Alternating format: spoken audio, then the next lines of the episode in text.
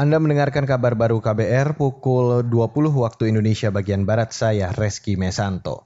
Saudara anggota Komisi Hukum DPR meminta Kejaksaan Agung mengusut dugaan korupsi pada sektor pertambangan batubara yang menyeret nama pengusaha Tan Paulin. Permintaan itu antara lain disampaikan anggota Komisi Hukum DPR Habibur Rahman saat rapat kerja dengan Jaksa Agung hari ini. Dia menduga ada keterlibatan aparatur pemerintah dalam dugaan permainan jual beli batubara. Harus dicek Pak, kalau terkait apa kekayaan negara pasti penyelenggara negara ada di situ pak. Dan itu adalah uh, objeknya kejaksaan. Begitu juga kasus-kasus terkait sumber daya alam lainnya seperti nikel di Bangka Belitung pak ya. Kalau sampai terjadi penyimpangan pasti melibatkan penyelenggara negara. Dan itu uh, ruang lingkup tugas bapak. Tolong diusut pak. Nama pengusaha Tan Paulin muncul saat Komisi Energi DPR menggelar rapat dengan Menteri SDM Arifin Tasrif pekan lalu. Anggota Komisi Energi DPR Muhammad Nasir menyebut nama Tan Paulin sebagai pengusaha batubara ilegal di Kalimantan Timur. Nasir menilai usaha tambang milik Tan Paulin menjadi biang kerok kerusakan infrastruktur di wilayah Kalimantan Timur. Beralih ke berita selanjutnya, Saudara, pemerintah Provinsi DKI Jakarta tidak mempersoalkan sikap para pengusaha yang menggugat keputusan Gubernur DKI menaikkan upah minimum provinsi atau UMP hingga 5 persen.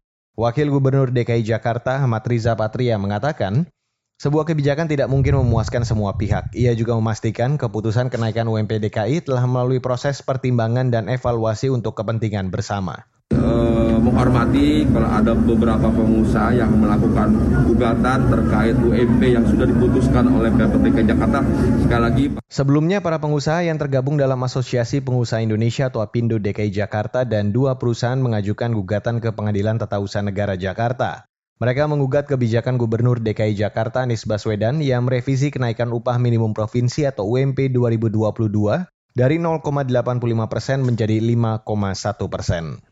Saudara pemerintah Kabupaten Banyuwangi menghentikan pelaksanaan pembelajaran tatap muka atau PTM 100% untuk jenjang sekolah SD dan SMP.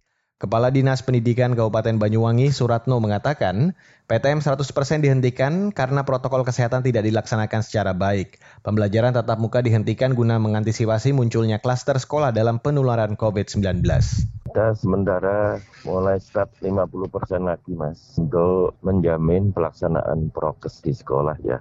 Itu berdasarkan hasil evaluasi satu minggu pelaksanaan PTMT terbatas 100% kemarin. Mana pelaksanaan prokesnya nggak bisa jalan dengan baik mas. Misalkan jarak Ya, anak-anak hmm. kalau masuk 100% tempat duduknya kan sangat mepet-mepet itu mas secara regulasi itu sudah nggak sesuai prokes kan. Kepala Dinas Pendidikan Banyuwangi Suratno mengatakan pembelajaran tatap muka untuk SD dan SMP dipangkas menjadi hanya 50 persen. Begitu juga durasi pertemuan tatap muka dikurangi dari 6 jam menjadi 4 jam. Demikian kabar baru KBR saya Reski Mesanto.